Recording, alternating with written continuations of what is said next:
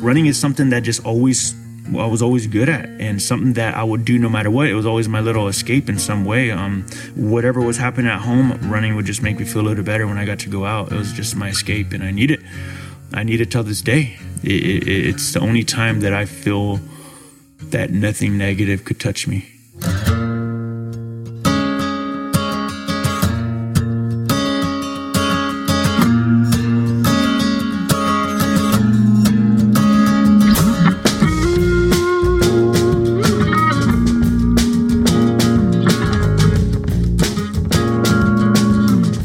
What's up, everyone? I'm your host, Mario Fraioli, and heading into this holiday week, we're going to rerun one of my favorite episodes of the podcast from years past. This one is from January twenty twenty, and it's with Fernando Cabada, a former professional distance runner who is still competing at an elite level. In fact, Fernando is now one of the fastest masters runners in the country, running two sixteen fifty-one at Grandma's Marathon back in June to qualify for the two thousand twenty-four U S Olympic Trials Marathon. That's actually his fifth Olympic trials that he is qualified for, and he did it at the age of forty. He's also the Masters American record holder for fifty K, running two fifty-seven thirty-five earlier this year. In this conversation, which we recorded in person in his hometown of Fresno, California, Fernando told me about his rough upbringing in Fresno, where he suffered abuse at the hands of his father, to the close relationship that he has with his mother, and how that's even strengthened in recent years. We talked about being embarrassed by who he was as a kid and how he's worked to put that behind him later in life. He told me why finishing second in a schoolyard race as a nine-year-old was the best day of his life to that point. Fernando explained why he was feeling more depressed than ever in two thousand fourteen, despite it being his best year of racing, and how he picked himself up afterward and found a way forward. We also discussed his relationship with running, the place it occupies in his life, and a heck of a lot more. Before we get into it, I'd like to thank my longtime partner New Balance for sponsoring this episode of the podcast. Let me tell you about the new FuelCell Super Comp Elite V three. I just got a pair of these a few weeks ago, and I already know that it's going to be the shoe that I raced the Boston Marathon in in April. It's a next-level racing shoe with a carbon fiber plate and plenty of lightweight foam underfoot for a cushioned yet responsive ride. I've done a few speed workouts in them now, and it feels like I'm floating down the road. These babies have a smooth ride and are super fun to run in. Right now, there are select sizes remaining in an exclusive New York City Marathon colorway that are available on new balance dot com, so try and snatch them up before the holidays if you can, and they'll be more widely available in early two thousand twenty-three. This episode is also brought to you by Goodr, my favorite sunglasses for running, driving, walking the dog, and pretty much everything else I do in bright sunlight. This coming weekend, from Black Friday through Cyber Monday only, Goodr will be offering twenty percent off their entire product line, so if you're in the market for some fresh shades that won't bounce, don't slip, and are polarized to protect your eyes, go to goodr dot com and fill up your cart. Also, if you'd like to support me in the podcast, go over to goodr.com slash Mario and use the code Mario fifteen to get free shipping on your entire order. That's G-O-O-D-R dot com slash Mario, M A R I O, and use the code M A R I O fifteen to get free shipping on your entire order. And remember, your face will thank you. Okay, that's it for the introduction. Please enjoy this rerun of episode ninety-five from January twenty twenty with Fernando Cabada.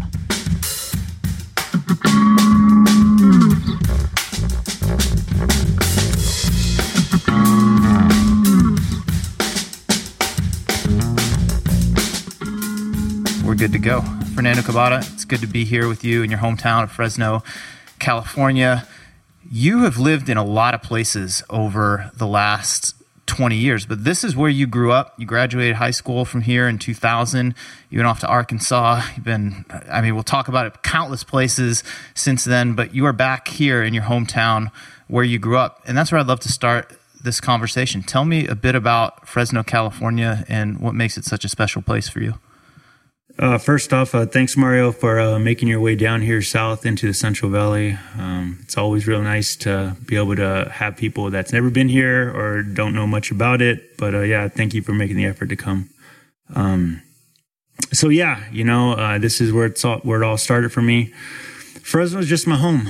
Uh, there's a little bit of, I guess, stigma, or people from California probably wouldn't choose Fresno to to come, you know, their destination unless they're going to Yosemite. We're, we're the gateway, um, you know, to the Sierra Nevada mountains, where, uh, you know, Yosemite. Um, but most of all, it's just, it's just my home. It's where I've always had my heart.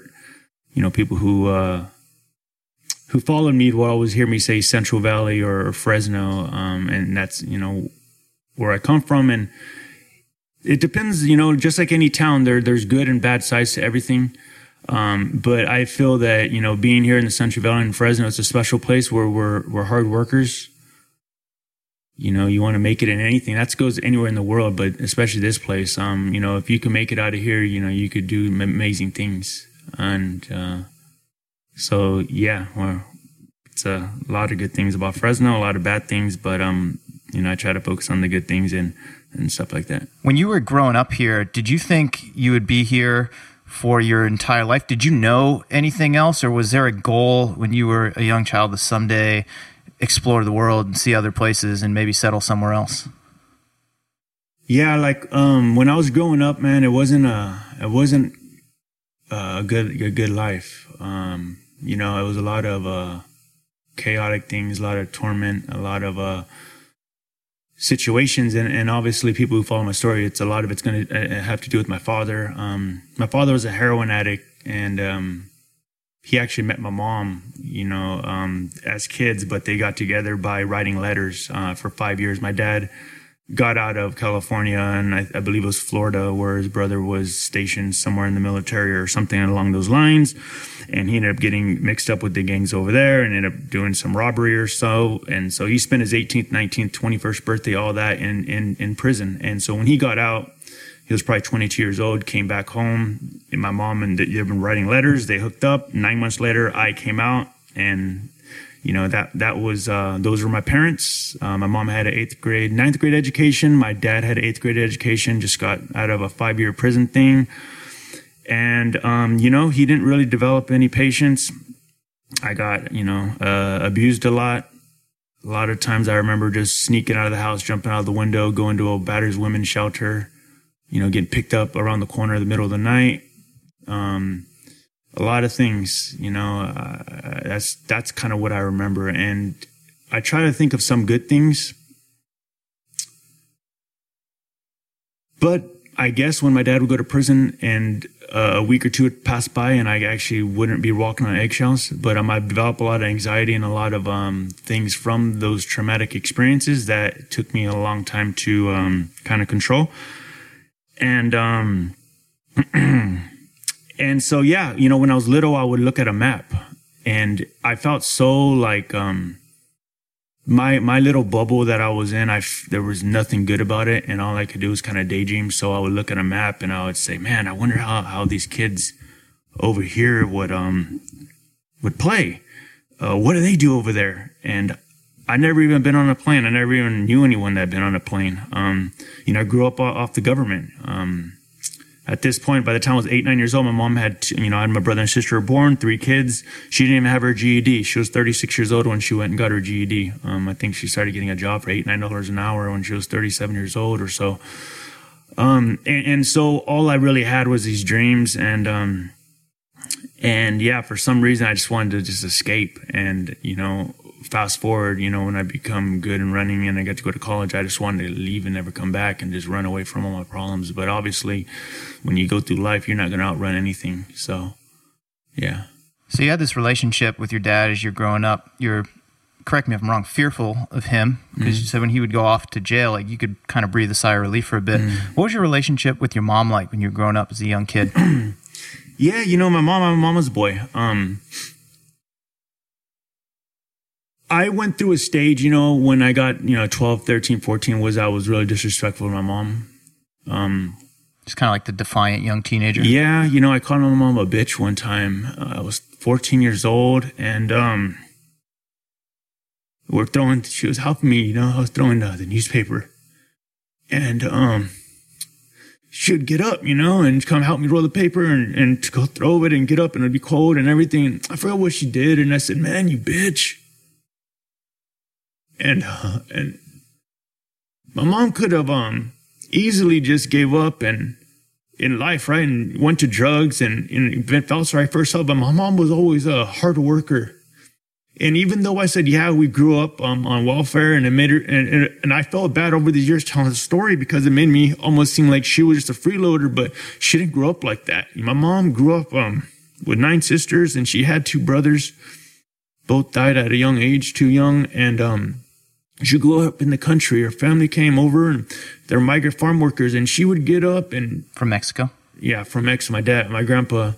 My grandpa was from Texas, but um, they always just my my both my grandparents on that side are from Texas, but she um, um they're from uh, our roots are from Mexico and stuff like that. But at the time, they just that's what they did, um, no education or anything. So that my mom was a hard worker, and um, that's what she was used to doing. She fell in love with my dad, and um, she was a hard worker, and she always was, and she was always there for me, and she did the best she can. And um, there's a lot of things as a kid that. that I wish I was there for, you know, I held, I've held on to a lot of guilt, and, you know, some of this it's, I get to kind of like think about and uh, stuff that I, I, I had bottled up, but, um, I'm, I, I owe her, you know, I owe her. So when you were a kid, is it safe to say she was a role model for you from early on? Did you notice that work ethic when you were young, or did that not impress upon you until later in I life? When I was a kid, I was embarrassed. I was embarrassed who, who the fuck I was, who my parents were, the fact that we're poor. I wish that I could wake up and be a different person. I'd wake up, I used to think, man, I wish I could just have different parents. And it hurts me that I thought like that. I just, um, especially coming to Clovis, right? You know, I was nine, ten years old, and, you know, you start looking around, you start seeing all these kids that, that have it made. When I was in Fresno, everybody's in the, is in the slums, you know, everybody, like the elementary schools I went to, everybody was fighting. And you could get beat up or beat someone up, and you could go to class that next five minutes and crying and all, wiping away your tears, and you're got to go to school. It wasn't like, oh, you're going to get suspended. There was were wild kids over there where, where I grew up in my neighborhood, but that was just normal to you. That was normal, yeah, yeah, um, yeah. Our, it's kind of funny. We're just all bad kids, you know. Anyway, so then when I went to Clovis, um, I started looking. I was like, man, they all have a house. We didn't have a car. Um, so what's Clovis? It's a town outside of Fresno? It's right next door. It's a suburb. Um, well, it's its own city, right? Um, it's about now it's about one hundred thousand people. Uh, Fresno's a half million. So, yeah, it's a place where mostly everybody, um, both parents. Um, Just different demographic. Different everything. Different it's like if you want to you wanna have a good life, you go to Clovis. Um, you know, I want to I want to make sure I live in Clovis, you know, stuff like that. That's kind of where you say you made it. And, you know, there's people who still struggle. And the people – and you know what? Not everybody not everybody who goes to Clovis is going to be successful. You know why I was successful? It was because I was a fast runner. If I was just some – some normal kid, some normal Hispanic kid, and I didn't want to get with the program. My ass was going to go to continuation school in a heartbeat, and I wasn't going to get uh, get the.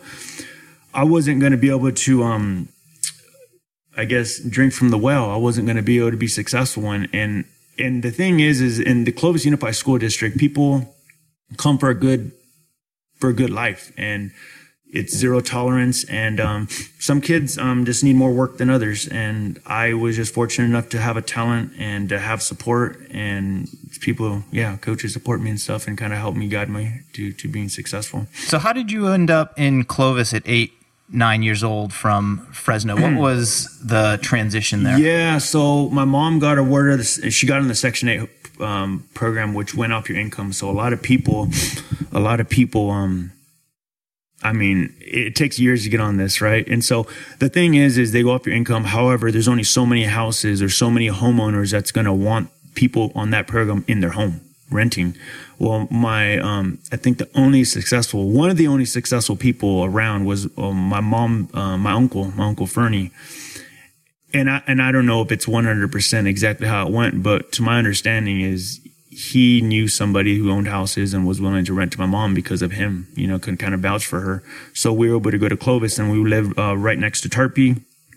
You and have two other siblings, you said, at this other, time? Yeah, yeah, barely. My brother was barely born. Um, my sister was one, one two years, years old. old. Yeah, barely able to walk. And I was in third grade and I went and it was a culture shock. I mean, I went to where there's probably ten Hispanic kids or something opposed to like sixty, seventy percent Hispanic where I, where I was. So all of a sudden it, it I, I left a place that was, we, even in Fresno, we didn't really know what gangs were when we were little, but in Clovis, automatically I was almost in one just because I just hung out with all the kids who looked like me. So all the Hispanics just hung out together because that's just who we identified with. So was that a tough transition for you? Mm, uh, yeah, but I was a kid. Yeah, it was. Um, Did you make friends easily? Yeah, no, I always had, um, you know, I just hung out with people who looked like me. Um, I just, but yeah, I just hung out with other Hispanic kids.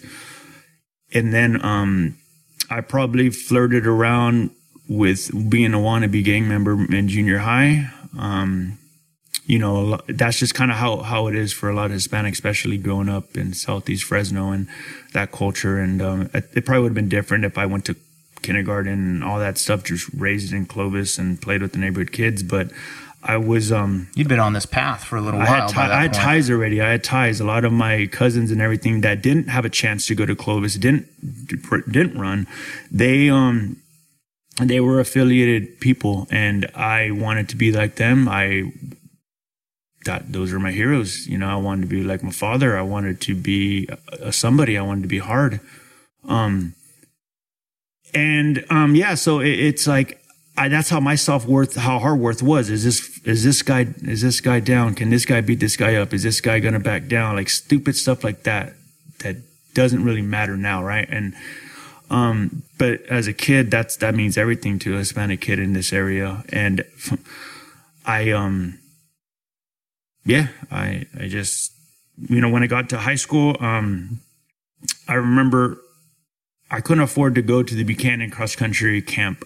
And every week, Monday or Sunday or something, once or twice a week, we'd meet at Buchanan. And um, they asked everybody who, and it was only one hundred seventy bucks, one hundred seventy dollars for a week camp in Morro Bay. Beautiful. It's dirt cheap. But one hundred seventy bucks, you might as well have said seventeen hundred bucks. It was the same thing to me and my mom.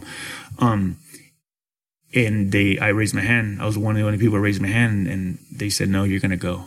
And they, they made sure I went. Um, And that, that was what changed my life. I, all these other little white kids, you know, listen to alternative music and I started just laughing and, you know, listening to whatever they're listening to, saying, oh man, this is cool.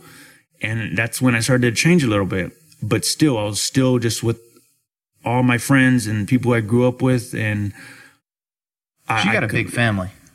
Yeah. Yeah. thirty-five first cousins. But, mm-hmm. um, but yeah, it took me a while. It was all a process, you know, I think, um, as I became more successful in high school, I just started to change more. Um, but, uh, yeah, it, it just really was just focusing on positive stuff as far as changing. Now that I think about it, I don't know how much I've actually changed. It's just, I look at life a little bit different and I am very much still, um, a part of a certain side, you know, but it's just, I'm, I'm a part of this side, but I, I'm trying to be more positive. I am from Southeast Fresno. I am Hispanic. I am affiliated with certain people, but that doesn't mean that it's bad or criminal or anything like that. That's just who I identify with. And I want to wake a lot of people up who have, who have it in them. Like, don't sell yourself short. You know, um, my dad was a very talented person, very athletic. I got his skills from him. You know, I am Fernando. Uh, I'm a junior, but I am my dad. I am, I am him now. It's just, I'm a better version. I've, only fulfilling everything that he wasn't able to. Um, he, he was the talent, one of the most fastest kids in school and everything. He never, who who knows what he would have done, but um, I'm just fulfilling him and stuff. So, can you take more pride in that now that you're older and you have a different perspective than you did when you were a kid oh, and you were ashamed of it? Yeah, I, I need to tell, I need to tell um, my story um, for people who may be going down the path that I'm going to and think that they have to sell themselves short and get involved in gangs to make them feel like, or do something stupid or hurt somebody to make them feel that they have worth or they're somebody, you know, because when it comes down to it, a lot of people who went down that path, who I know personally, um, way too much is they're locked up in prison and they're not getting out and they just, they get to miss out on everything. I'd rather be successful and travel the world and, you know, make our parents proud, you know, and, you know, look at, like, my family itself is riddled with, you know, alcoholics, drug addicts, um, you know, gambling issues, you know, it's just, and I'm, I'm heartbroken, and it's not like I'm perfect, but, um, definitely going down a lot better path. And I definitely have some big goals, and, um, that's what I'm kind of figuring, you know, kind of focused on right now. I mean, running was just something that was, that showed me what I'm capable of. I mean, some kid that just was, at one point, I was just like a nobody. And everybody has that story, right? Everybody says, oh, I didn't get picked to be on the football team or the basketball team or whatever. I was too short or too, it wasn't even that. It was just even just being suppressed and being felt like I was just trapped in a room and cried. And for the longest time, I felt like nobody could hear me cry, you know? And, uh, now I got a voice that, you know, people know, know who I am and, and stuff like that. So. When you were eight, nine years old, what were some of the things that you were interested in as a kid? You really into sports, art, school maybe? I don't know. You know, I, I started running a little bit. Like, I guess I was like nine years old when I started running. And is that when you moved to Clovis? When I moved to Clovis, we used to run a half mile. So it was around a a so-called track. They just had a line, an oval loop, and supposedly that's supposed to be four hundred meters. Like around the schoolyard. Yeah, that literally. And um, I, we would go and we would race. And the first time I ever did this, right, I got second place. And when I ran and I got second place, that was probably the most joy I've ever had in my life up until that point, getting second place. And everybody gave me acknowledgement saying, oh, wow, you're fast. And it started from there, my goal. And I've said this before in other interviews, but my only goal in my life at that point, that all I cared about was being number one in my school. It, and I was nine years old. It didn't take, it took me till I was a, a junior in high school, sixteen years old, to finally be number one in my school. And yeah, it took me that long. And, but at the same time of being number one in my school, I was number one in the conference, number one in our section, one of the best in the state, one of the best in the nation. So it just all kind of came. It was crazy. What was it about finishing second in that schoolyard race that made you so happy? It was just a feeling. It was just a feeling of kind of being powerful, I guess, in, in some way, kind of, um, cause I just never knew what that felt like. Anything kind of go my way. So that was the first time in your life that, that was you felt f- that way. Very first time. I mean, it, it just something I, I just remembered. Yeah. Just, and it opened crazy. Your eyes to possibility. I didn't even know how to dream like that big. I, I didn't know what that, I didn't, I never really heard, um, you know, how a lot of parents build you up and, or your dad says, hey son, you could do this or that. And, you know, I believe in you. You could do anything you set your mind to. I never heard that until maybe my mom would have probably said that. But again, my mom only had limited, limited knowledge about anything. You know, she was just trying to make it in her world. And, you know, I can only imagine what she was going through, only knowing so much, going through it with my father. I couldn't only imagine. And um, so n- looking back, uh, back at everything, you know, definitely I have a big respect for my mom. And she's actually in town. Uh, she's staying with me for the week. She still is in Denver. Um, and I just want to be around her, you know, and I know one day she will leave me. And, you know, she has been my crutch. She has been my protector, especially the last five, six years. Um, I've gotten extremely closer than ever. You know, when I was in college, I would come back. I would just go out with my friends, you know, that's all I cared about. I didn't really care about spending time with mom. And, you know, once I got closer to thirty, I just really, you know, gave me time to kind of uh, reflect back when I was younger. And I, I let my mom down a lot, you know. Um, you know, one time, and this is one of many, my mom was getting hit by my father. And um, I just, I was seven years old or so, and I just laid there, uh, paralyzed, pretending I was asleep, and I didn't go and call the cops. I didn't do anything. A lot of times I didn't, I didn't do anything for my mom, and I couldn't. I was a kid. I was scared. I was, just, I was scared. And, uh, and I had on a lot of guilt in my life, and, and it affected me. Even when I'd be successful in my running, it affected me. And I felt like I didn't deserve anything, you know, and, and I don't know if that's exactly it, but it's something along those lines where I held on a lot of guilt, and, and I, and I've been working through all that. And, um, in my own little way. But um, now this is uh, this is life, and all I could do is just um, do the best I can, like just like do the best I can with the, the hand that, that was dealt to you. But it's um, it's turning around big time for me though nowadays. Even though all this sad stuff I'm talking about, um, it, it, it gives me even more motivation, more fire. Um, I want to remember this. I want to acknowledge it. I want to know what fuels me, and and and, and I'm giving back my little way now. Um, here and there, little small battles that I won't get into, but I'm giving back to people who grew up like me. And I, I'm not a hero, man. I mean, I, I'm not in the position where I could just go and lift the uh, city up. All I could do is do little things and, and and conduct myself in a certain way to where if anyone acknowledges it and sees it, and they could get some type of um, motivation from it, then then that's good. But I'll push back on that a little bit. I don't think a hero needs to be someone who is going to change the, the culture of right. a place or is going to, you know, have a widespread impact on a city. You can be a hero to one person. I mean, there's going to be, I guarantee you, there's at least one person who's going to listen to this conversation, whether they're here in Fresno or somewhere else, who is going to relate to your story and be like, that guy's my hero, whether they heard of you before or not. That'd be cool. And I, well, I mean, I think that's probably already happened because you've yeah. done other interviews and your story's out there, and it's like you're very connected to this place, and obviously right. people know you mm-hmm. from here because this is where you you grew up and you did a lot of things that that got you some recognition.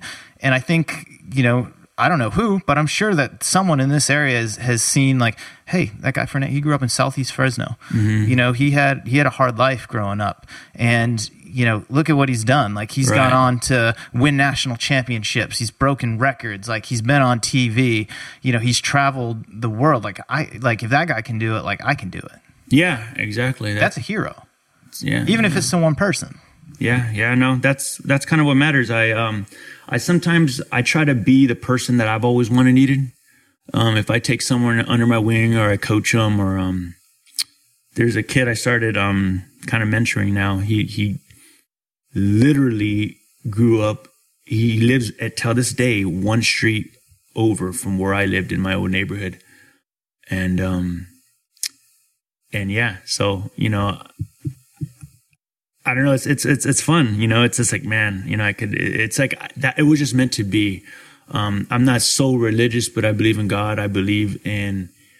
You know, he has a plan for us. I believe that a lot of things that I went through, I felt that I needed to go through to really understand people and to really under, just be able to help, I guess, in my own little way. And I wish, well, no, I wish I didn't have to go through some of the stuff I went through, but, um, but it, it, it just, if, it, if anyone can handle it, it's me. And yeah. I'd love to go back to that time when you were eight, nine years old. You ran that first race at Clovis. You finished second. It's the best you'd ever felt in your life to that point. I, I imagine that's probably like one of the first times that you ever like ran, like right. really, like really went for a run. And right. obviously you've stuck with it since then because that's been, you know, your career. That's kind of what got you an education. That's kind of, you know, what got you to different places in life. Was there something about that experience of, of not just winning, but running that felt freeing to you, or something that you wanted to continue doing? Or was it just running was that first thing that you showed some promise in and you were like, well, this is, this is it. This is what I should be doing with myself. I, I think at this point, I think as a kid who doesn't want to be good at something, I got some recognition, and you know what? I got second. It was only amongst my class. It was like thirty kids, twenty-five kids. And because you weren't training, that's just a race you just jump into. Yeah, I was just during school P, hours. Yeah, P E, yeah. Um, and in fourth grade, so I was in third grade. In fourth grade, we start running cross country. So you know, Clovis is really good. We got really good athletics, and the thing is, they start us young. So in fourth grade, we start running cross country, which was a K. Uh, it was like yeah, one kilometer was for fourth graders. I think it was a mile for fifth and sixth graders. However, so fourth grade, I started running. And I was always second best on the team, second or third. And, you know, you're just a part of something. Who doesn't want to be a part of something? I wasn't tough. You know, I wasn't, you know, going to be a gang member or something like that at that age either. Um, I was really soft-hearted kid. You know, like I got abused a lot. And so I, I was really afraid of everybody. I was afraid of people. I, you know, I just didn't know I had anxiety, but I always. Do you have a hard time trusting people? Oh, yeah. Uh, I was always afraid. I never went to a concert. I would always think, oh, how about if I get stabbed, or how about, you know, and so um, I'll, I'll, I'll fast forward now, but I would come back. But that's why I developed drinking um, when I when I was a freshman in high school and college, when I started going to parties. I didn't want to go anywhere unless I was drunk or something like that. So anyways, yeah. So going back, um, I, uh, yeah, um, running is just something that calmed me down. It made me feel invincible. It, it was like, I was like a Superman. Um, it's kind of been the one constant for you only, since you've only, been eight, nine years old, that and your mom. The only thing that's been consistent in my life, um, th- and that's, is running. And that's, you know, when I started, you know, cause I coach as well. And, you know, when I was starting uh, my coaching business about four and a half years ago, I'm like, I'm not, I don't want to, no one to rely on me. Like, I can't promise anything. But then I was like, well, you know, running is something that I know and I'm just really good at. And, you know, now I got like people who are like with me for over three years, even some people with me from the beginning, almost five years now. Um, and so that's pretty cool. But yeah, running is something that just always, I was always good at, and something that I would do no matter what. It was always my little escape in some way. Um, whatever was happening at home, running would just make me feel a little better when I got to go out. It was just my escape, and I need it. Um, I need it till this day. Um, it, it, it's the only time that I feel that nothing negative could touch me. Let's fast forward a little bit to high school. You ran at Buchanan, which is one of the top programs, not only in California, in the country most years. I mean, they're solid year in and year out.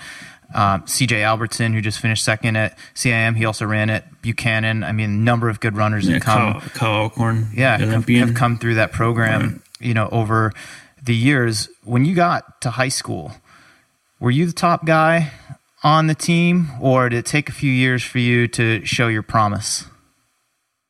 My freshman and sophomore year, I have ran, um, I definitely wasn't. So when I got there, our P Rs, it was a young program. When I got there, we had a nine fifty-five, two mile P B, four twenty-eight or twenty-five or something like that. When you were a freshman. When I was a freshman. I broke. Still super solid for yeah, a freshman. That was, no, that was our school records. Okay. I broke ten minutes. I was nine fifty-nine. I see. Then like four forty-nine, but there was a kid faster than me. His name uh, Jeff Torres. He passed away a few years back. Um, and then my sophomore year, I, I I won some titles at conference. I was four twenty-two miler, nine twenty-six two miles. So at this point, I had the school records. But there was a guy named Ryan Smithhart, and he had my ticket. He was faster than me. Um, so in cross country and stuff, um, I wasn't number one. Huh, I'm trying to think, man. It's been a long time, twenty-two years ago. So uh, I, I don't, I don't consider myself number one, because it was like that guy had my number, and it, it just depended on the event. He was a one fifty-six, eight hundred meter guy. If he would, he could sit on me and outkick me and stuff like that. Yeah, and the two miles number one, but I wasn't the fastest runner in the school. I, I never really believed. Um, my my junior year is when everything changed, and it was really because I grew. So, for example, I was four eleven in seventh grade. five three in freshman year, five seven sophomore year, and then I was five ten as a junior, and I started stretching out. And I went from all of a sudden, you know, eight nine fifty-nine, nine twenty-six as a sophomore, eight fifty-nine, breaking nine minutes for the thirty-two hundred meter. Those are huge jumps, especially at those speeds. Yeah, and that was actually the fastest. That was our Central Valley record. Um, the record was from like nineteen seventy. I think a guy named Castro Lopez out of Sanger, California, Sanger High School. He was nine flat, and I was eight fifty-nine. Um, and that was in nineteen ninety-nine. And so, and you know what? I didn't really run. We didn't. We were running thirty something miles a week, five, six miles a day. Um, but we'd run like six minute pace, and that's kind of how it was in the nineties. Um, and and so yeah, you know. Two, three years later, it went from nine fifty-five to eight fifty-nine, and I didn't really improve much my senior year. I mean, then again, that, that time was so fast that it was kind of hard to mimic it. And, um, but yeah, my, my record didn't last long because Kyle Alcorn came a couple of years later. He, um, ended up running like eight fifty-three or eight fifty-six or something crazy. Ended up going to Arizona State, winning national championships in the N C double A. Um, and yeah, I think it was two thousand eight. Or two thousand twelve as Olympian for um, in the steeplechase. So yeah, so we have definitely a good program. It was nice to be able to start the start it and help set the bar. It seems like that's kind of like my role here. Well, you set that initial bar high, and right. I mean it, it's it's a healthy thing to see it continue to be lifted higher and higher by by guys like that. We, yeah, we have a good um, same coaches there from then. Um, a lot of love, a lot of support. And I'm just grateful to be a part of um, uh, of Buchanan history. Uh, and, you know, nowadays, I mean, the girls, I mean, we had a girl ran like sixteen fifty something, I mean, or something crazy fast at Woodward Park. It's amazing. Um, the women were always more dominant than the guys were. Uh, the program is known more for the women, even though we had some really solid guys over the years, but the women through and through, they just, they, they, they take the cake. So they were what state champs in cross country in two thousand nineteen and, and in track as well. So that's pretty huge. So you showed some early talent in running when you were eight, nine years old, finishing second in, you know, this essentially like school yeah, eight hundred meters. Mm-hmm. And then you go on to have a great high school career. And once your body matured, your times started to drop. Would you consider yourself a competitive person on top of all of that? Like when you lined up for a race, you're like, I'm going to do whatever I can to, to beat these people? That's kind of what I've always done, even as an elite. Um, you know, if people look at my training logs when I ran two eleven a couple of times or in other big races, I had never really done anything crazy. I don't necessarily like to train hard. I never really was known as doing crazy workouts. It was just on the day I just could reach in me and and surpass um, kind of my ability or what on paper what people thought, because I just would race people. If I was really heated or really wanted to win, then I would try to go win, or if I needed to make some money, I, there's some times in life where I really needed to make money. Um, and so, yeah, I would do it if I had to. It just depends. Like if I was about to, if I was hanging on by a thread, sometimes those are when I r- raced, um, my, my best races. Uh, so yeah, I was, you know, definitely competitive. Do you become a different person when you step on the line and compete?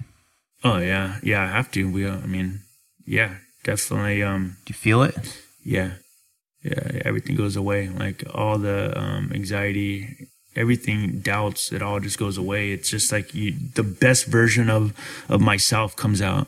Um, not all the time. There are some times where where I don't have a good day, but even my best, my worst races sometimes were my best races, because imagine running every step completely defeated, completely drained of energy, and you still go and you finish, and you know you might feel embarrassed or ashamed or whatever thoughts that are going through my mind, especially in two thousand sixteen when, you know, I put so much pressure on myself for the Olympic trials. You know, I'm, you know, in L A, you know, I was seventh at the trials in two thousand twelve, and we're doing these loops, and I keep hearing my name and come on, Fernando. And I'm just doing worse and worse and worse. And I'm trying to drop out, and everyone keeps calling my name. And I'm like, man, shut up, leave me alone. You know, like, let me, I couldn't hide. And so I, I ended up finishing, but that was probably one of my best races, even though it, it hurt. But I was so proud that I finished. I was able to hold my head up high, and now I'm happy I did, you know, like it's, it, when it all comes down to it, no matter how good I've done, it's just, it was a nice, it's always a nice moment, but that it's never going to save us. And we're going to be so happy for the rest of our lives. Um,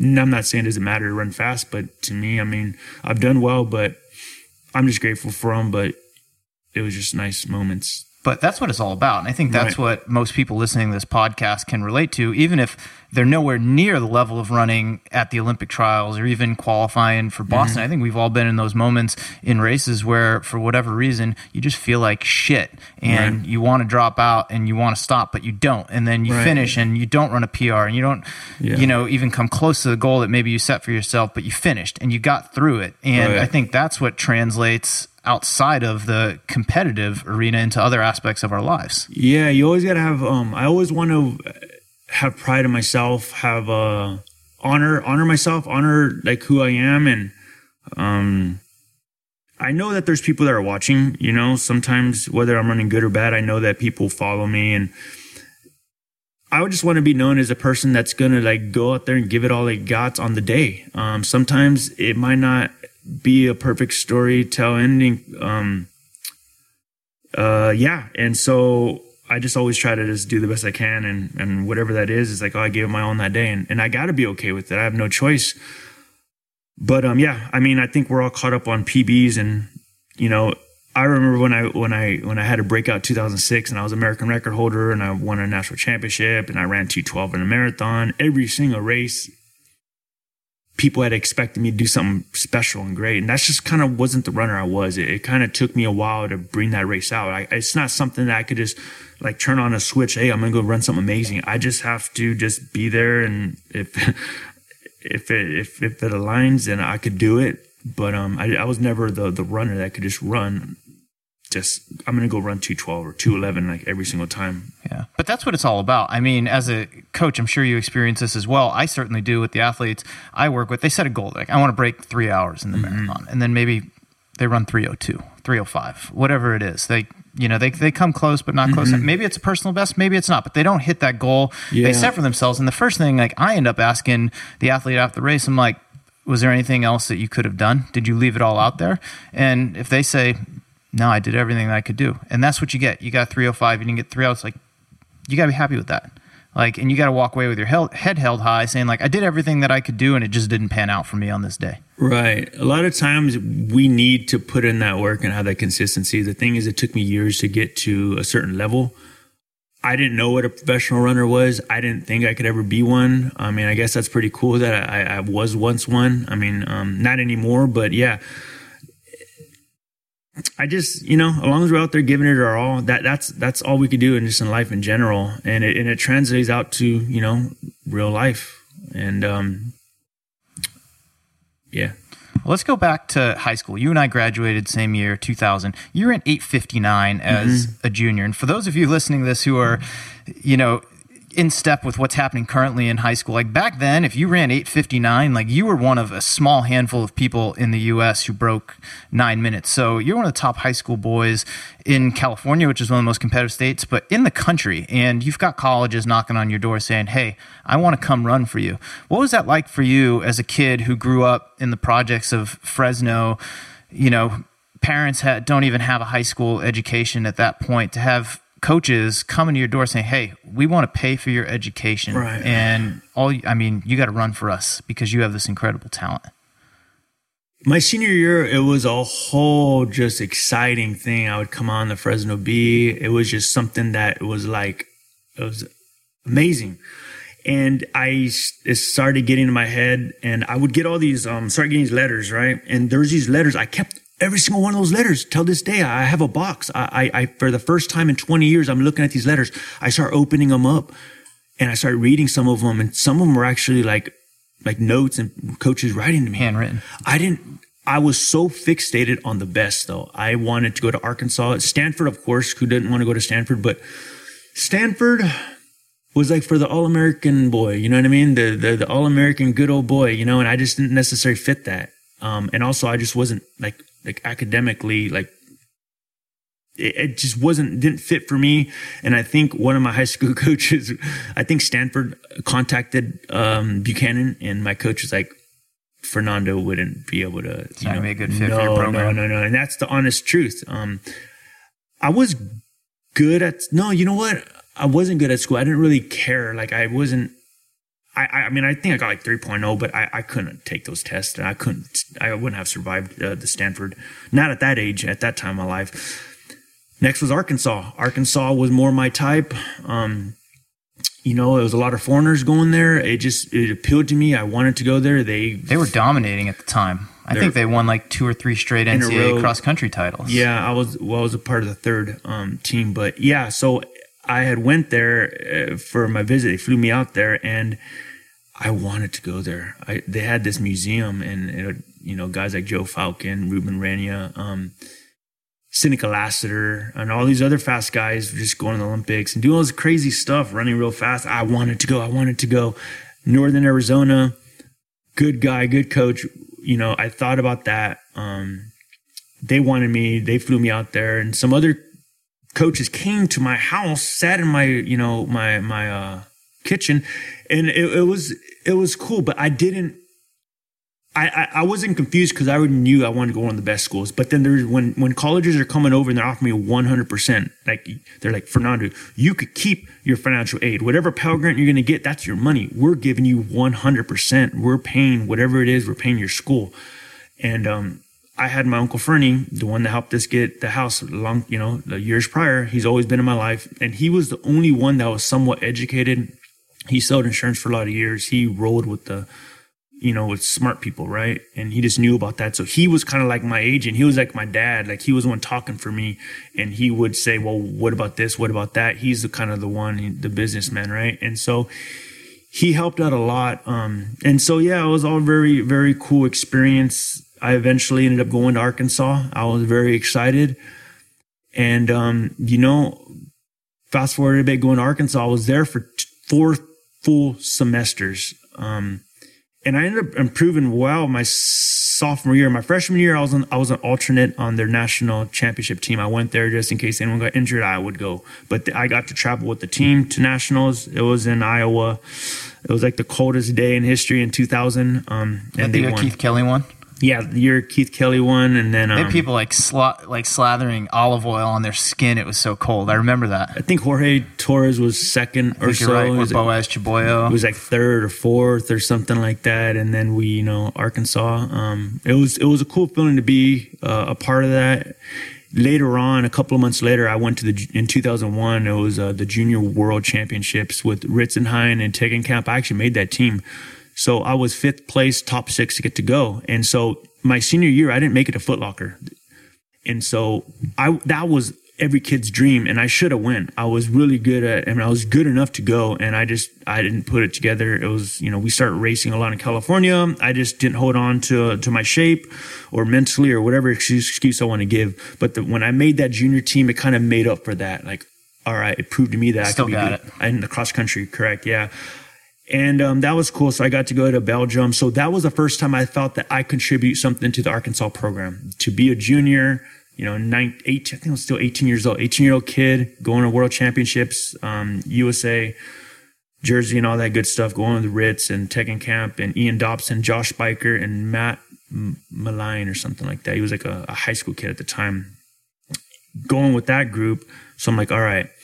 Um, but yeah, my sophomore year, we were third at N C A A, so I felt not, you know, getting a four-peat. And I was fifth man, and I got seventieth at the N C A A cross-country meeting. You know, I had a job, and I had to – I think Coach wanted me between thirty-eighth, thirty-second and fortieth place. That was my job. He gave everybody a job, and if, if we could all hit our marks, we're going to win the Nationals. And we lost about twenty, thirty, forty points or something like that, and I felt like I let the that team down. That was the difference. That was the difference. It was me, and I think Severus Cameli – I don't think he did what he was supposed to do, but like Alistair and, and I think Lincoln, they were up there. Um, they did their job. Like they did really good. I think Alistair was like top four or top five and maybe even third or something. I forget something, something like that. And then you had, you know, um, other people up there and that did good, but I, I didn't do good. I did good because I was still improving by over a minute, but I held on to that. I left.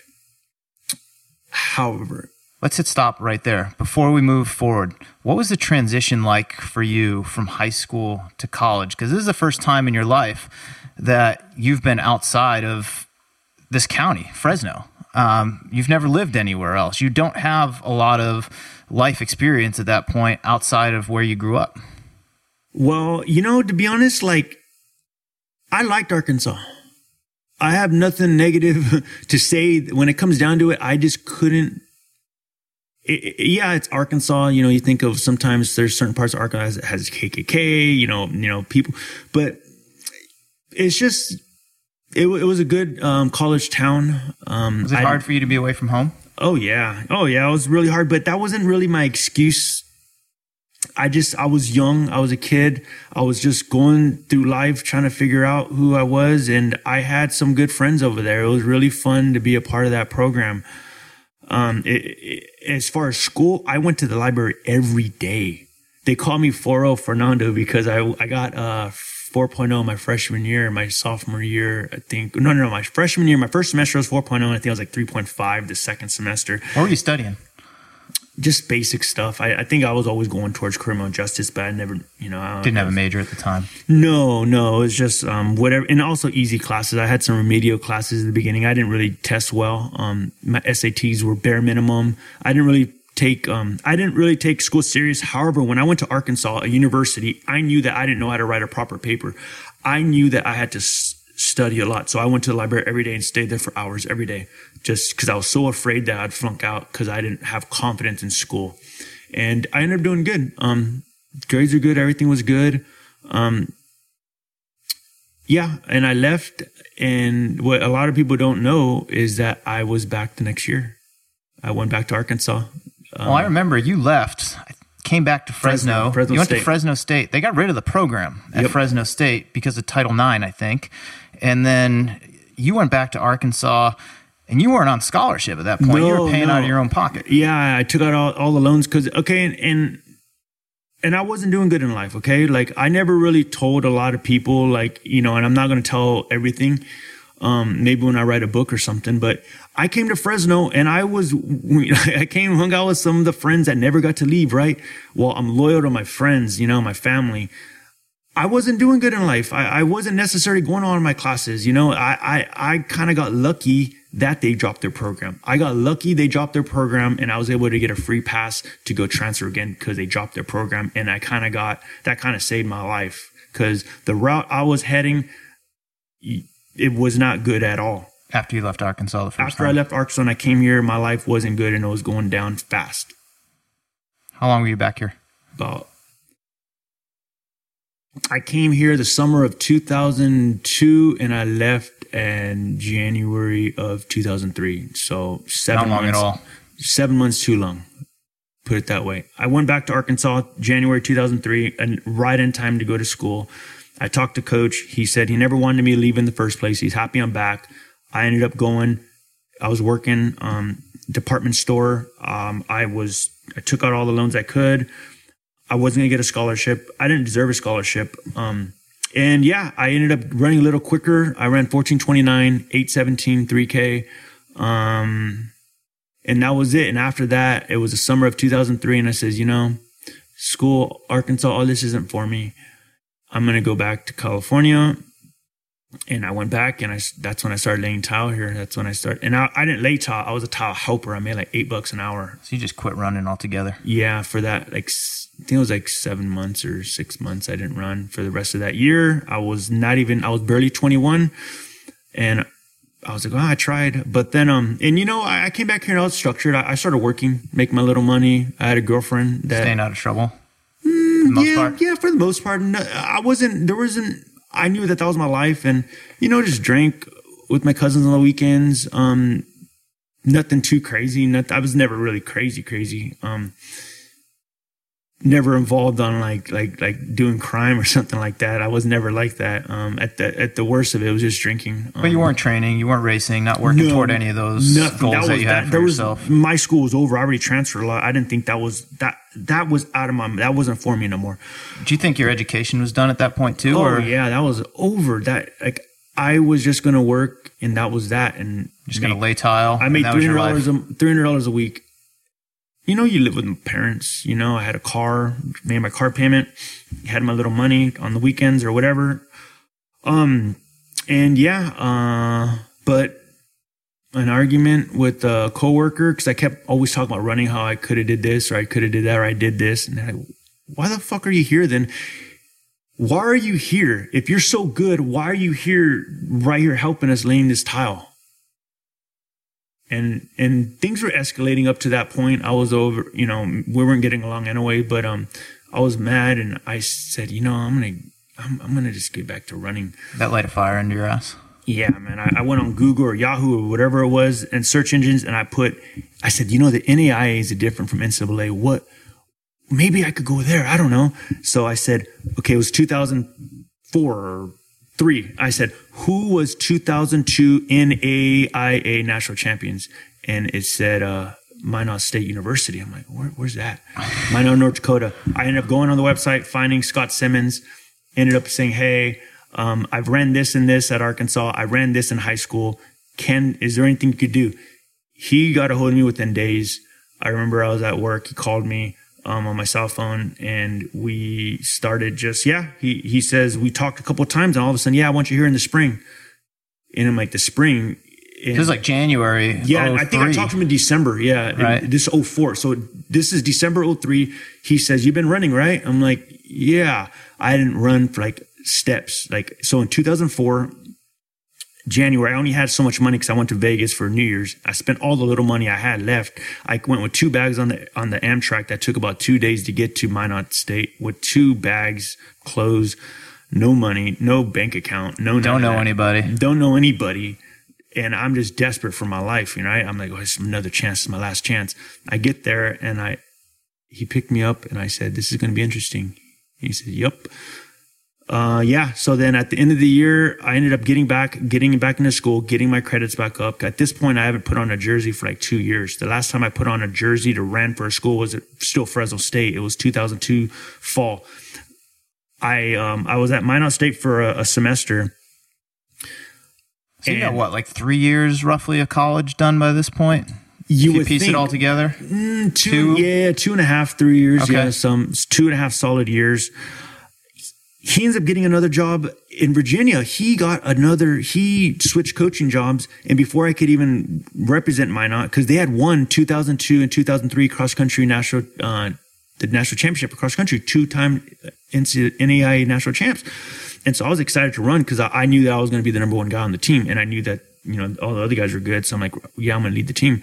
Well, we, we go to Virginia, two thousand four fall. So you just followed him cross country. Him. I said, man, I said, this is my life. And this is, uh, I'm down for it. He says, it's going to be better for you. It's better weather.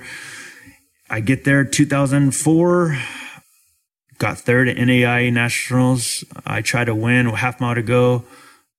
Raced a guy from Lindenwood who, I guess they go by trimesters. This this guy, he was a Kenyan. He literally got there like in October because they start their, their trimester or something like that in October. I raced him in November and I ended up being with them and made a move with half mile to go. He blew me out of the water. The fact that I went, I overextended myself, fell apart. The guy who was in third caught me. So I, I, I led my team to a, a national championship, though. We won. And then, yeah, man, all is history. I won a bunch of national championships individually in track. And two years later, I, I broke the American record in the twenty-five K, ran two twelve. Did you end up graduating yeah. from Virginia Intermont? No. No. So. What were you I, studying there? Criminal justice. So. I get there, and, and and and so I had about three semesters left of eligibility at two, tr- one cross country and two tracks. Okay, so by the time track season came, in a year and a half, I mean, I was already pro. I already everything was everything. I caught up. I was like a fifth or sixth year senior. Um, if I so I started I started meeting the guys who I went to high school with and who are seniors now. And when I was a senior, um, I was kind of like equal. I somehow caught up to them. You know, with all the craziness I went through and all the um, bouncing around, I, I still I still had it. Um, I, I didn't I didn't finish. I was a semester away from graduating from that school uh, when I left there, and I didn't really worry about school. I didn't really care. I was like, I'm an athlete. I'm here to run. Do you have professional ambitions at that point for running? Oh yeah, yeah. That, that's all I cared about, and so. In two thousand six, I ended up signing my first contract with Reebok. This is after you won and broke the American record yeah, at twenty-five K a month, champs. A month, a month or so later, yeah, I ended up going. And then um, I ended up signing for X amount of money. And then I ended up getting a nice bonus, all this apparel, all this cool stuff. And I just started traveling and the world was mine. You know, I just was like, this is this is my destiny. And do you take a second to stop and recognize that as a kid who grew up in Fresno, looking at maps, being like, I wonder how all these other kids are living. I wonder what else is out in the world. And now here you are in your early twenties and you have been successful enough in this pursuit of running to sign a contract that allows you to do all that stuff. Did you allow yourself to recognize it? No, I didn't have enough courage to even acknowledge it. It was so overwhelming that It, it, it takes courage to let, let good things sink in. You know, it, like I said, I, I a lot of times I like I I didn't know it, but I was still holding on to a lot of guilt, a lot of issues that my running was kind of just my crutch. Running was just kind of like my escape still, and because it all went away. Yeah, I didn't have to think of anything. I didn't ever think of anything. I didn't care. Like I just was just like. No one even knew me as a deep person and able to talk. I didn't know how to properly have a conversation or even listen or even be in tune with someone or be empathetic to somebody. I didn't, I didn't have those traits. I didn't know. Or when somebody was, was down, like me, I could look at people and I could see pain in their eyes now, or I could feel, feel them. It's, it's crazy. Um, but no, I didn't, I didn't stop for one second to acknowledge anything. And that's, I don't know if I, I, I regret that. I mean, I I, I acknowledge. But you can recognize now. It now. Oh yeah, I, I knew I was different then, you know. But it, again, I was just going. Now, if everybody could, you know, if people knew exactly what my journey was, they would understand. But they don't. When we're little, especially when we're young, or if if you're not, if you're ignorant in some way, or you never really experienced life or been humbled enough, or I don't know. You, you, we're, we're cutthroat. Like, we judge people. You know, we, so why, well, we think that everybody's supposed to think like this or feel like us, or it's not like that. And it's complicated sometimes. But, um, I always say, everybody, we're just in our own, we got our own journey, we got our own rhythm, you know, and that's kind of just what I, what I, what I was doing. Um, but yeah, no, it was cool, you know, running my first marathon in Japan, walking around, you know, it was, it was crazy. It was just. Is that the first time you'd been out of the country? Mm, no, I, I, you know, like I said, um, my first time. Oh, cross think, country. Yeah. Cross country world champs, right. Belgium. Um, you know, I, I, I started making a lot of teams like in two thousand five. I went to Japan. I went in two thousand five, um, first time. And then, um, the second time was actually when I went to my marathon, but I was running those cheap at Ekiden. So I made, I made a lot of international teams during that time from two thousand five, six, seven. I made a, a, most of my teams. Um, so yeah, yeah, man, it's, uh, it, it, it's, it's been pretty cool, uh, experience all those countries, and still even now, you know, in recent years, even now this, this past year, I, I, I've seen some countries. Um, but yeah, no, it, it's cool. That's what I've wanted to do. However, now I want to be settled and build something now, and, and kind of take back my life here in Fresno and be something powerful in my own eyes, I guess you could say. Let's come back to that in a few minutes. Let's stick on two thousand six. You make your marathon debut, end of the year, Fukuoka, December. A lot of Americans don't go there anymore. Back in the day, that used to be like where Bill Rogers would go, Frank Shorter would go, and they're like revered in Japan. Like an American marathoner goes to Japan, they run that race, they're revered. So here you are, twenty-four years old, you're just out of college or just finished up your eligibility mm-hmm. in college, mm-hmm. and you decide to make your marathon debut, and spoiler, it goes really well. You run two twelve and change. I think it's sixth or seventh fastest American debut of all da- of all time at the time. Yeah. Like, how are you? Like, how are you thinking about your place in life at that point? Man, I, um, first of all, Scott Simmons is the one that found that race for me. He said, Bill Rogers, everybody used to go there. I was always a different cat. Like, everybody told me to go to Chicago. Everybody said, no, don't go this, don't do that. But see me, I've always kind of like been different from everybody. You know, I was an adventurer, you know, like you said, like a kid that looking at maps, I want to travel the world. And that's just me. A lot of people won't agree with that. Um, When I went to the race, there there was only one pace setter, and that was um, they were going three minutes a K. That's two oh six marathon pace. Haley Gebrselassie was in the race, and they went out, and I I was me and Mike Aish that ran for New Zealand. He went to Western State. Uh, I believe he's still in. I don't know where he's at. Colorado. He's still in Colorado. Funny story. I ran Division Two at Stonehill, and I remember the first time I made nationals as an individual my sophomore year. Mike Aish One, this is in Slippery Rock, Pennsylvania. I remember going down a hill and he was coming back up it because I was so far behind him at that point. I remember he had just run in the Olympics for New Zealand yeah, at the an time. Animal, yeah, I mean, he was really, really good at from Western State. And and anyway, so I, I didn't know what I wanted to run. I said, okay, five minute pace seems easy. You know, at this point, I think it was six weeks earlier, I ran one oh two forty-five at the Monterey Bay Half Marathon. They used to call the Big Sur Half. And that's a hard course. And I didn't know it was hard. I was just so good of shape. I ran a one oh two forty-five there. And I'm like, yeah. Um, and then ten days before the race, I ran like a thirteen fifty-seven on the track, five K in Japan. So I was pretty confident.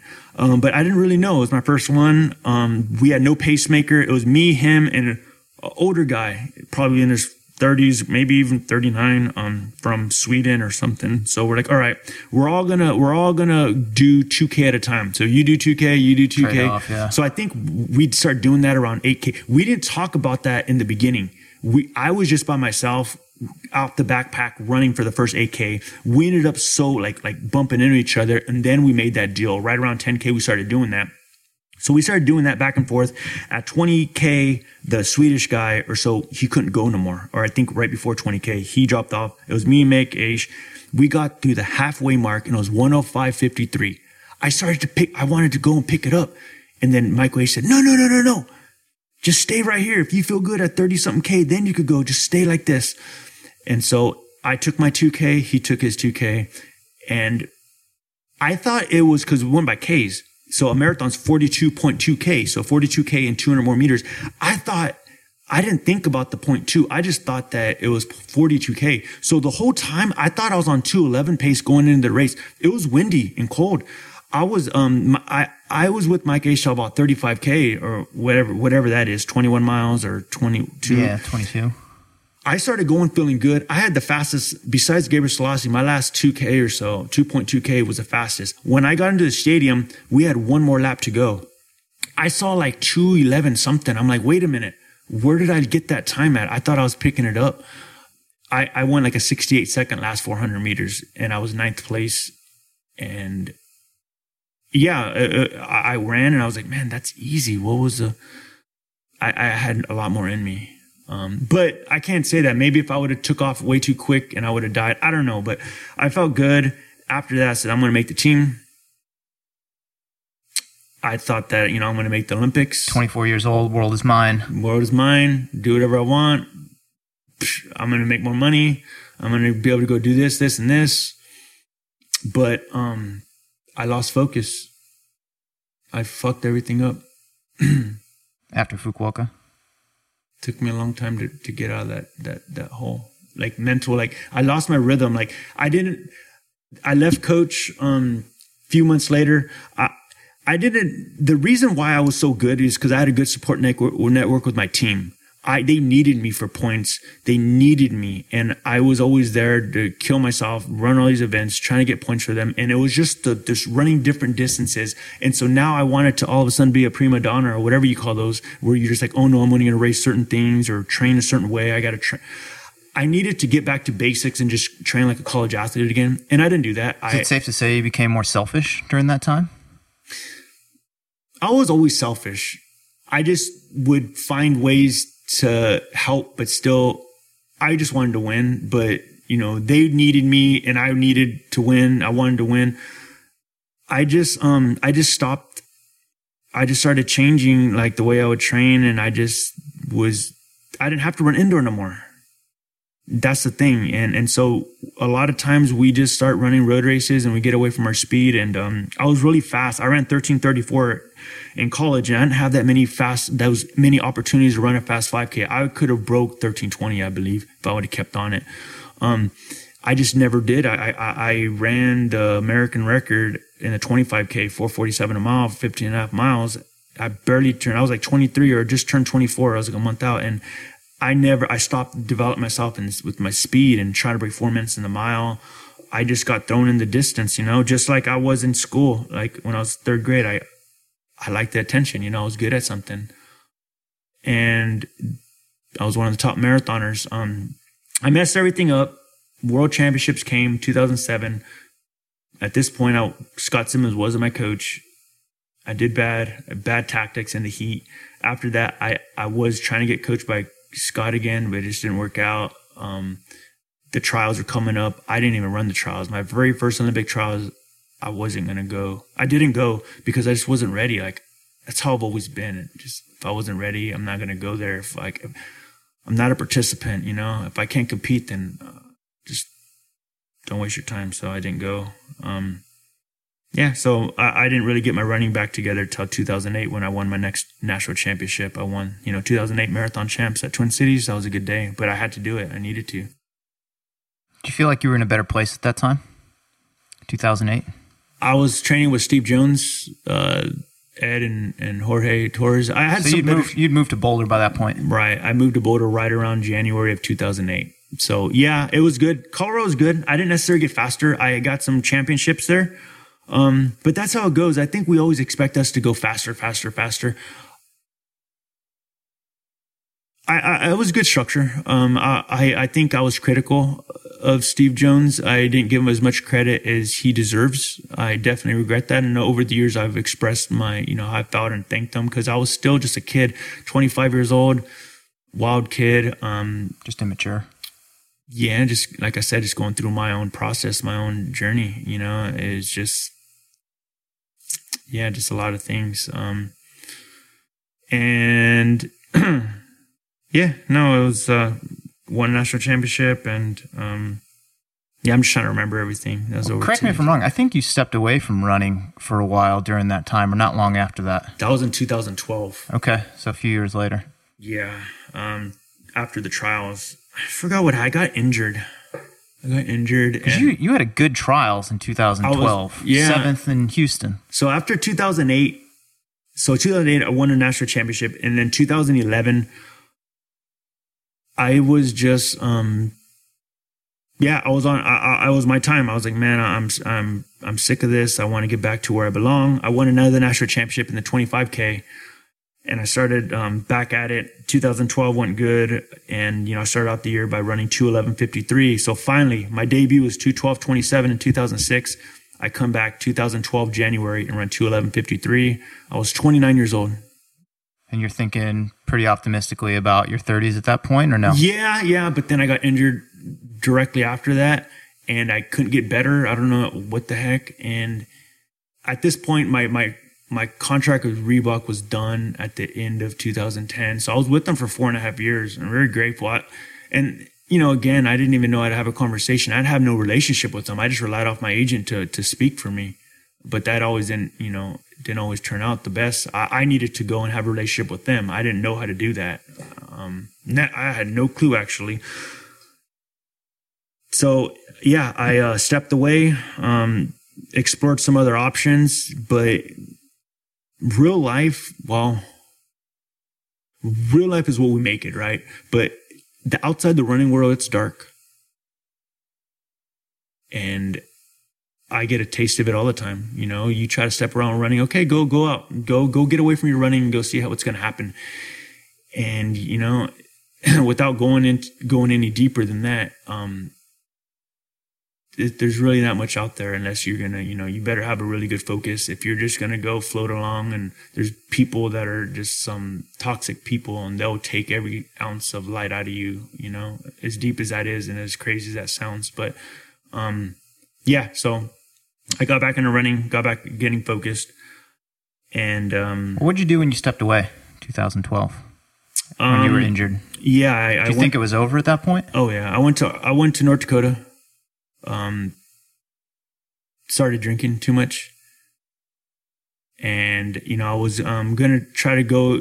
I knew a family out there that um that had some ties to some jobs uh, that in the oil industry.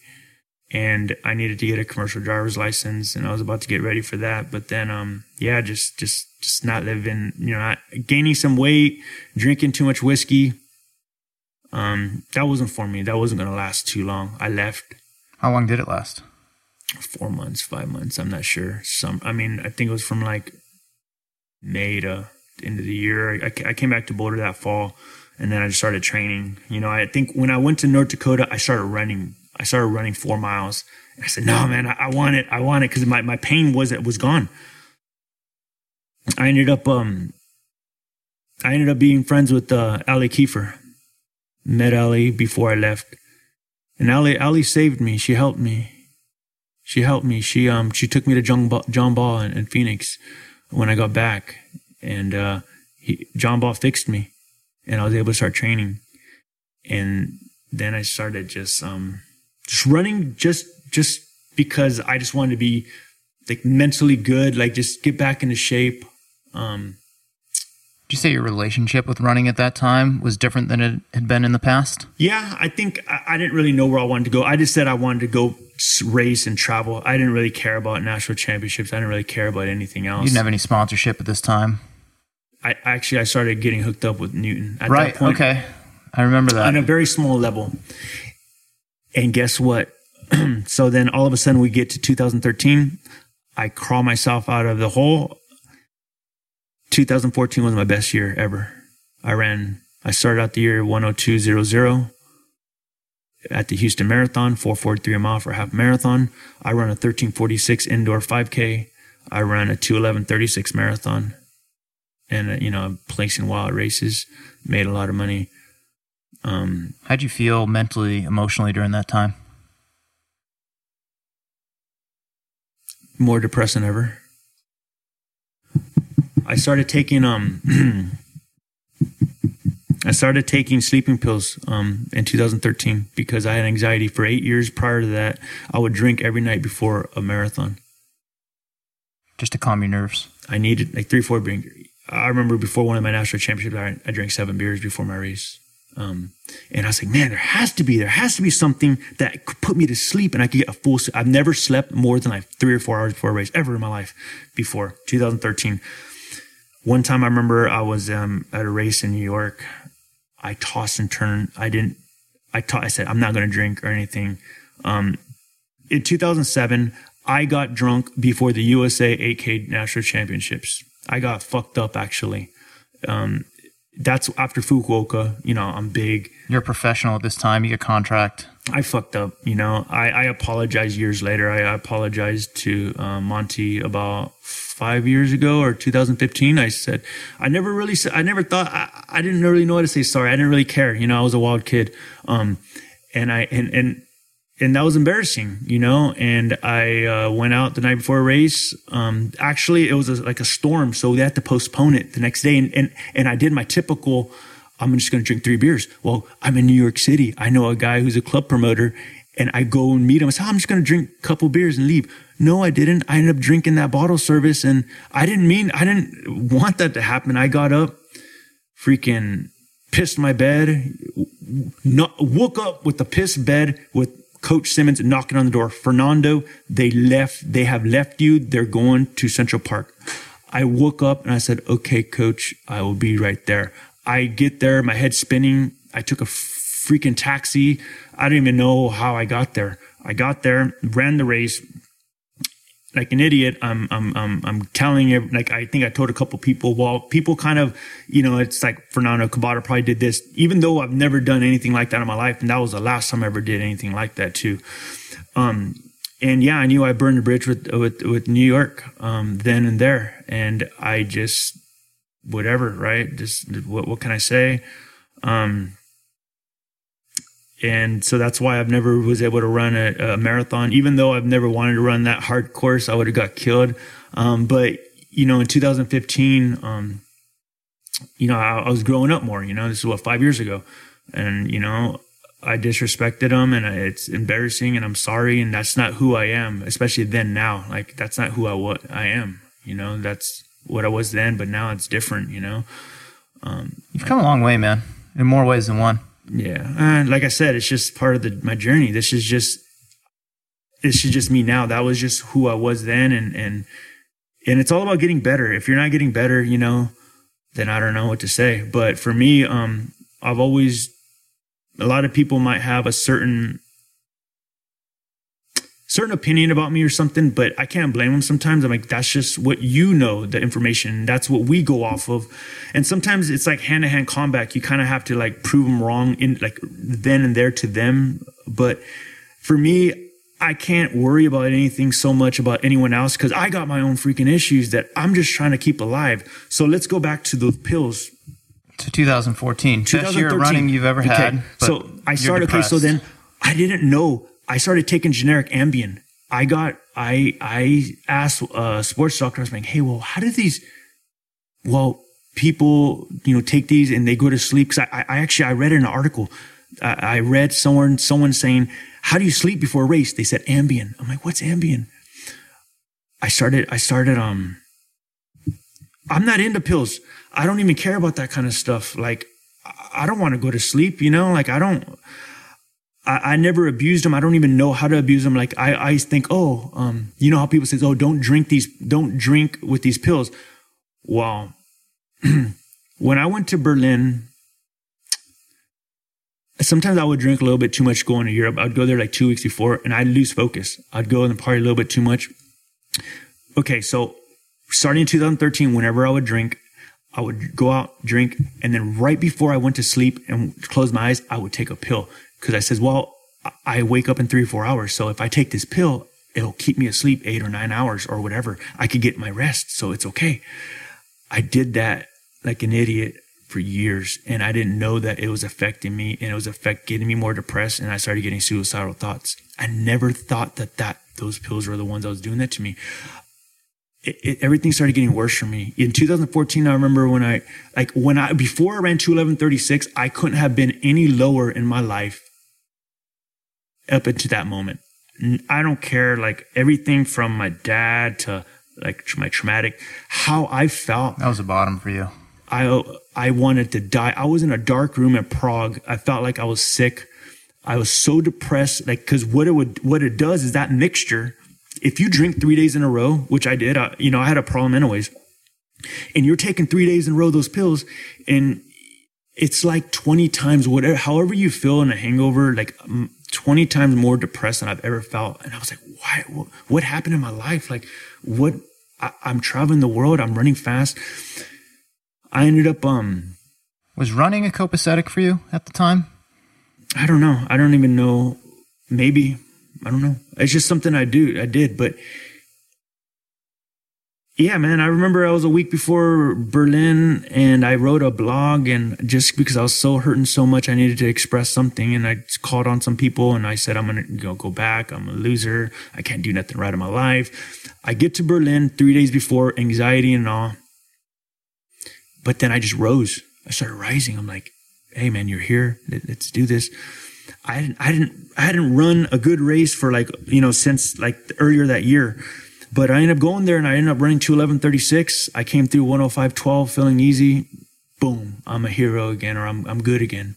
And so now I can do whatever I want. Everybody, you know, running my performances kind of hit everything for me. Me, me, I could drink more now. Like I could do whatever I want now because I'm doing so well in life. Running, it's just like it bought me time. From the outside looking in, it looked like things were rosy. Oh yeah, like I, like like it made me look I was a genius. Back to what we were saying earlier though about walking away from a race where maybe you don't hit that time you want, but if you can honestly say to yourself like I gave everything I had, like you can walk away happy. It's almost the opposite here. Like a lot of people tie their happiness up to a result, and you would think like, dude just ran two eleven thirty-six. It's his P R, right? He's got to be he's got to be over the moon right now. Um I was happy. I was just happy because my life has been, and there's so much things I'm not even mentioning. Like, you know, we could be here for weeks. And that's why like I know I want to write a book, but there's so much stuff that I'm not comfortable like saying everything, but I know that once I do that, it's going to change so many people. It's going to help so many people and give them hope, because there's people right now that's in the dark thinking that they can never have a chance at success again. And I've been off and on for hundreds of times and proven that to myself. Well, dude, just what you shared in this conversation, even withholding whatever it is that you're withholding, is going to help people. Oh yeah. Yeah. Uh, I mean, I, that's why you, you were meant to come here, and I was meant to be right here, and we're meant to be right here right now. Um, so yeah, so, you know, after that, you know, to be honest, um, life, it, it, it, those I, pills were a big thing for me because it was, it would get me depressed and I didn't understand. I, I wouldn't rely on them really. I didn't really, it didn't get worse until like two thousand eighteen, um, where I needed more than normal to fall asleep. Now, now I need a pill and a half. I needed fifteen milligrams to go to sleep. I needed twenty milligrams of sleep. My body started relying on it, and I, I would run out of them, and um, and I needed them to go to sleep. And I, I remember when I was in two thousand eighteen for Berlin, I didn't have to run a good race for a while, right? And I ended up running two fifteen. I didn't sleep. I, I probably slept because I didn't have enough pills to go to sleep. I probably only, I probably slept like an hour or about five hours in the past four days leading up to that race. Um, After that race, I was thinking, why the, what's wrong with me? Like, why do I, wh- why do I feel so mixed up, so confused? And I said, man, these fucking pills. Um, one day, cause I started having suicidal thoughts, I would have a nightmare, and my nightmares would, would, would imagine me hanging myself. So I was afraid to go to sleep because I thought if I went to sleep, cause I heard a lot of stories that people would sleepwalk or do things. You wouldn't wake up. I, that I would kill myself. And I was afraid to go back to sleep.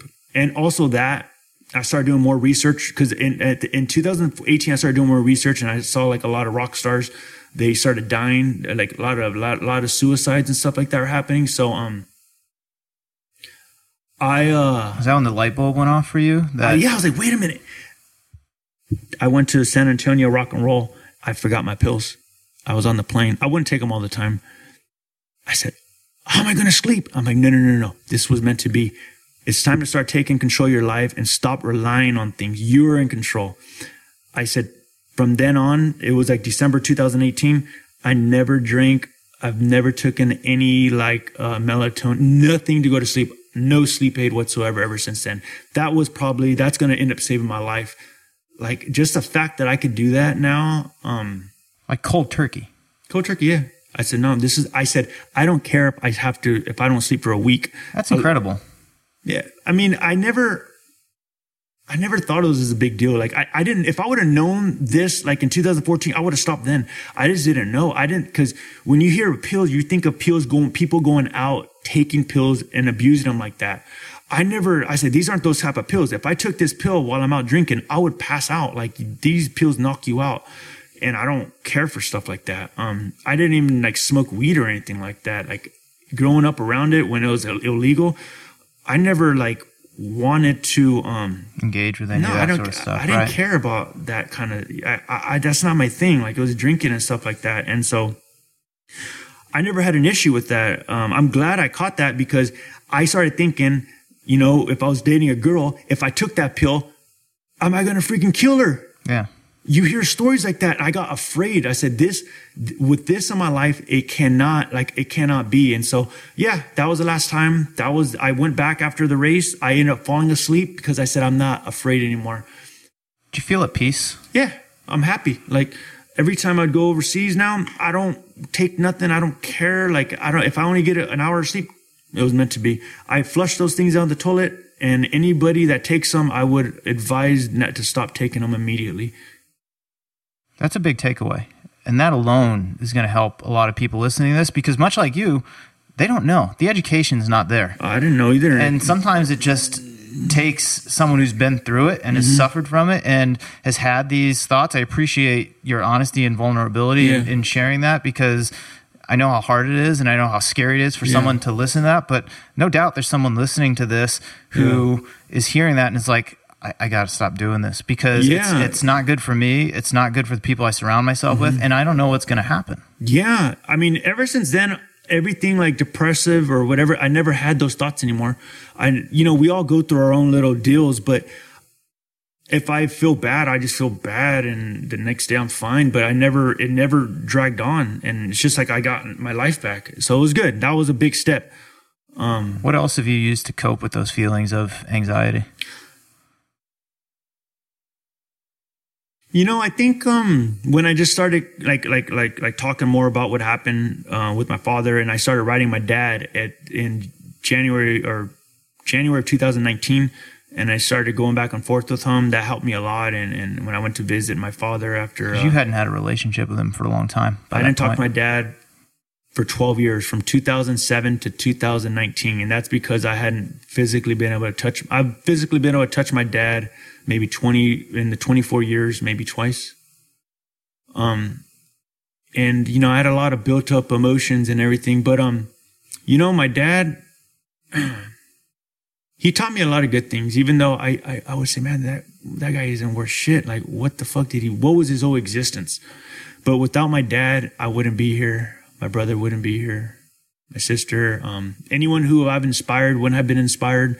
It, he was it, you know, and well, we wouldn't be having this conversation. No, no. So my dad, um, I'm going to look at the good things in my dad, the bad things I forgive. And, and, and there's no more, like it's gone, you know, um, it, he, he had a bad life himself. He was beat a lot. He started injecting heroin in himself when I was fourteen. He got, you know, he had a hard life.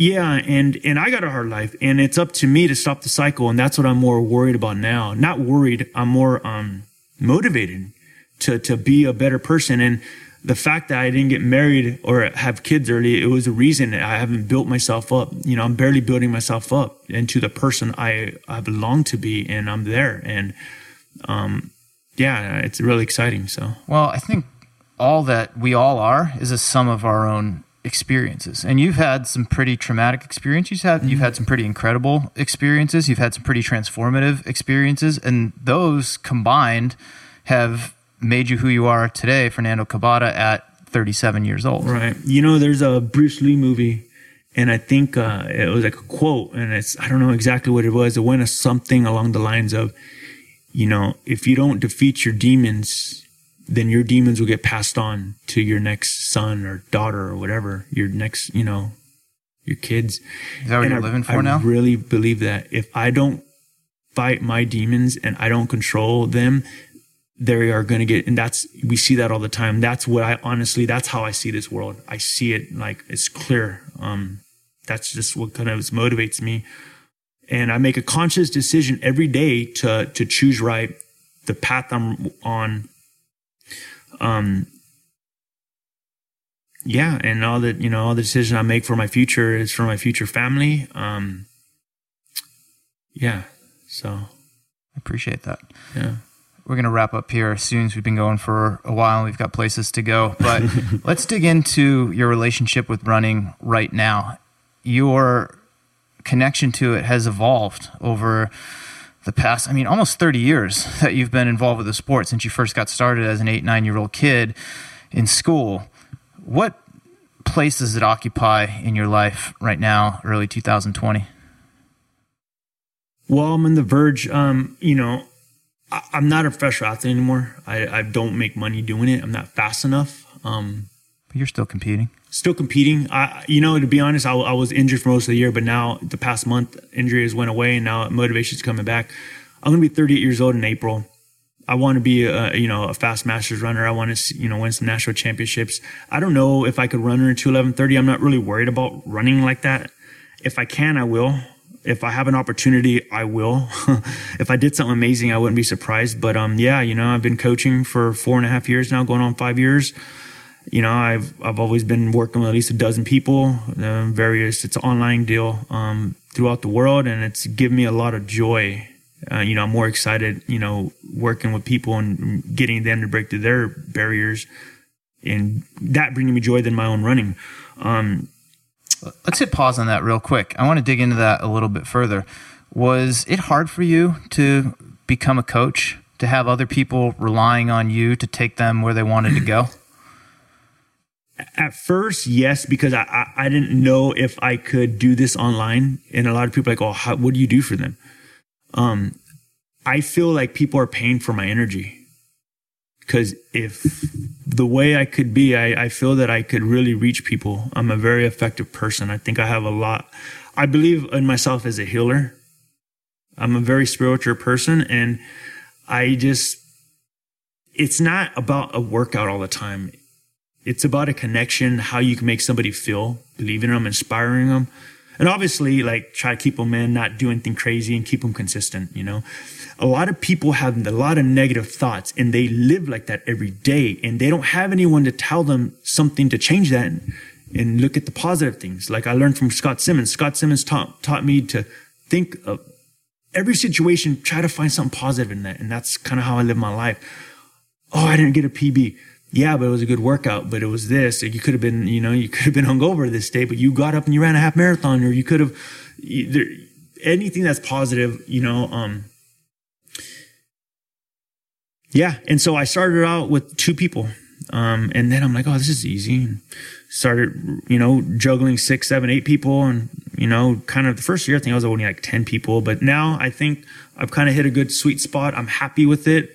Um, something that doesn't, you know, overflow. It's all kind of more word of mouth. I have a, a website that I made four and a half years ago, and I've never touched it in four and a half years. I'm trying, my goal for two thousand nineteen is actually to change the website and maybe try to fix it up. But, you know, to be honest, people are energy, and, and, and sometimes you're not always going to get the best energy. I think if it's meant to be, that person I'm supposed to work with, we will become in contact. And I would rather do that than worried about trying to like coach all these people and make a bunch of money, because hey, nothing's for free, really. You know, you, you're going to pay one way or another. And I would rather just something that's meant to be and, and something organic. So, but I love that approach, because for me as a coach, like, it's consistent with mine. It's about the relationship, right, with these people that, that you're working with. And yeah, you write their training schedules and you're taking them to that Boston qualifier, maybe it's right, the Olympic trials or P R, whatever, whatever it is for them.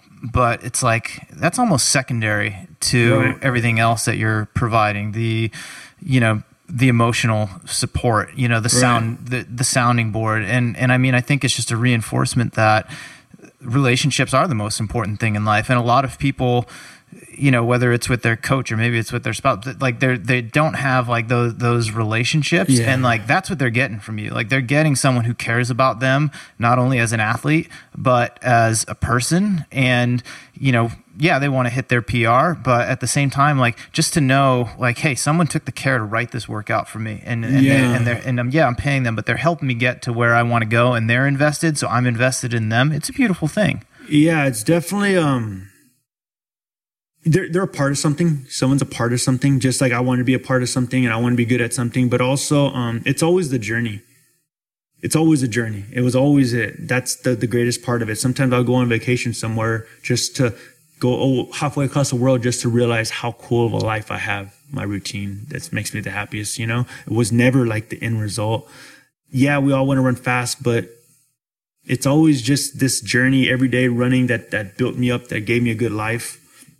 And that's continuing me to lead me down a great path on in my future endeavors and stuff like that. So, well, I think that's a great place to wrap up this conversation. Thank you for the past, I think, hour and a half or so. Oh, wow. That we've been going. It's been a gift for me to be able to sit down here with you and talk about your life and some of these really hard things. I appreciate your honesty, your openness, your vulnerability in this yeah. conversation that we've been having. Yeah, thank you for giving me the opportunity to be able to let this out of me. And, um, you know, a lot of times I'm I'm thinking, what am I saying? But it was all meant to be.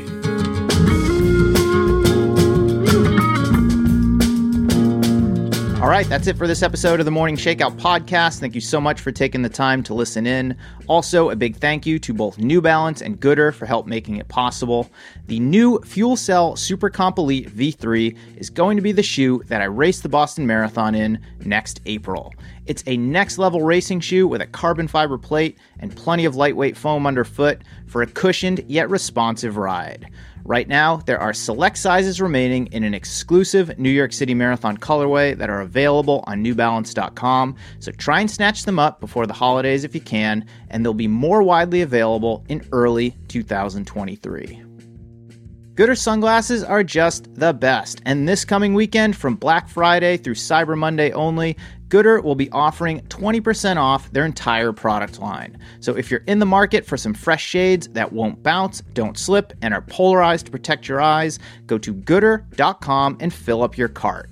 Also, if you'd like to support me in the podcast, head over to goodr dot com slash Mario and use the code Mario fifteen to get free shipping on your entire order.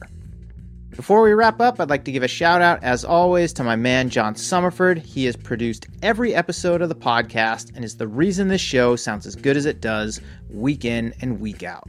Also, thank you to Chris Douglas for being my right-hand man and handling sponsorship sales, and Jeffrey Stern for managing the A M Shakeout social media accounts. I don't have a big team here at the Morning Shakeout, but these three guys have been crucial in helping keep things running smoothly here. Last thing, if you're digging the podcast, I encourage you to sign up for my newsletter, also called The Morning Shakeout, at the morning shakeout dot com slash subscribe. And in it, you'll get a collection of things that I've been thinking about reading and listening to lately that you might enjoy getting in your inbox every Tuesday morning. Okay, that's all I've got for this one. I'm Mario Fraioli, and this has been another episode of The Morning Shakeout Podcast.